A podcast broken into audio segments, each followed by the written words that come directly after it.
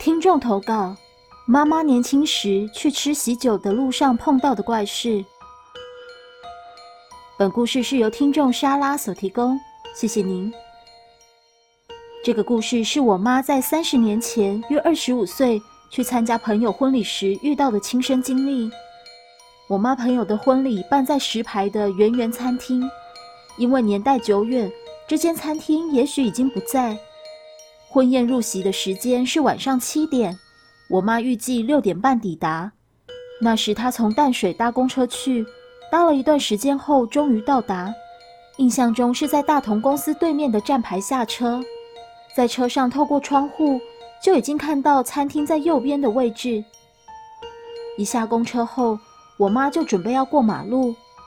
当她过马路过到一半，抬头看向餐厅位置时，瞬间鸦雀无声，本来车水马龙的景象不见了，所有的车声跟人声瞬间消失，而且更奇怪的是，本来是餐厅的位置，变成了往山上的地方，而本来是山的地方，变成了要吃喜酒的餐厅，而且餐厅看起来异常明亮。我妈看到眼前的景象，觉得很奇怪，想说不然往那个餐厅去看看好了。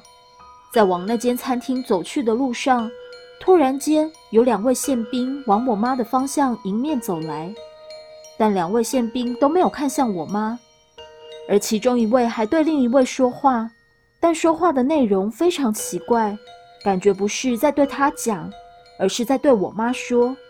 他说：“你不要往那边走，你应该往这边走。”而且还有比手势。宪兵说：“应该要走的方向就是正确餐厅的位置，而不是幻境那个餐厅的方向。”会说是幻境，是因为我妈事后回想，觉得当下应该是被某种力量蛊惑了，才会突然间人车全部消失，跟看到山跟餐厅的位置对调。而当我妈跟宪兵擦身而过时，觉得很奇怪，在路上怎么会看到宪兵？于是她想再回头看一下他们。结果我妈一回头看，瞬间人跟车的景象又恢复，景色又变成原本正常在公车上看到的样子。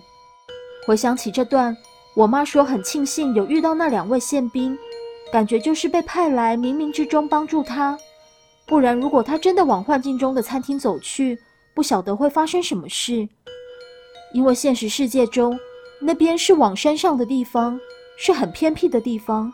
没有住家，而且灯光昏暗。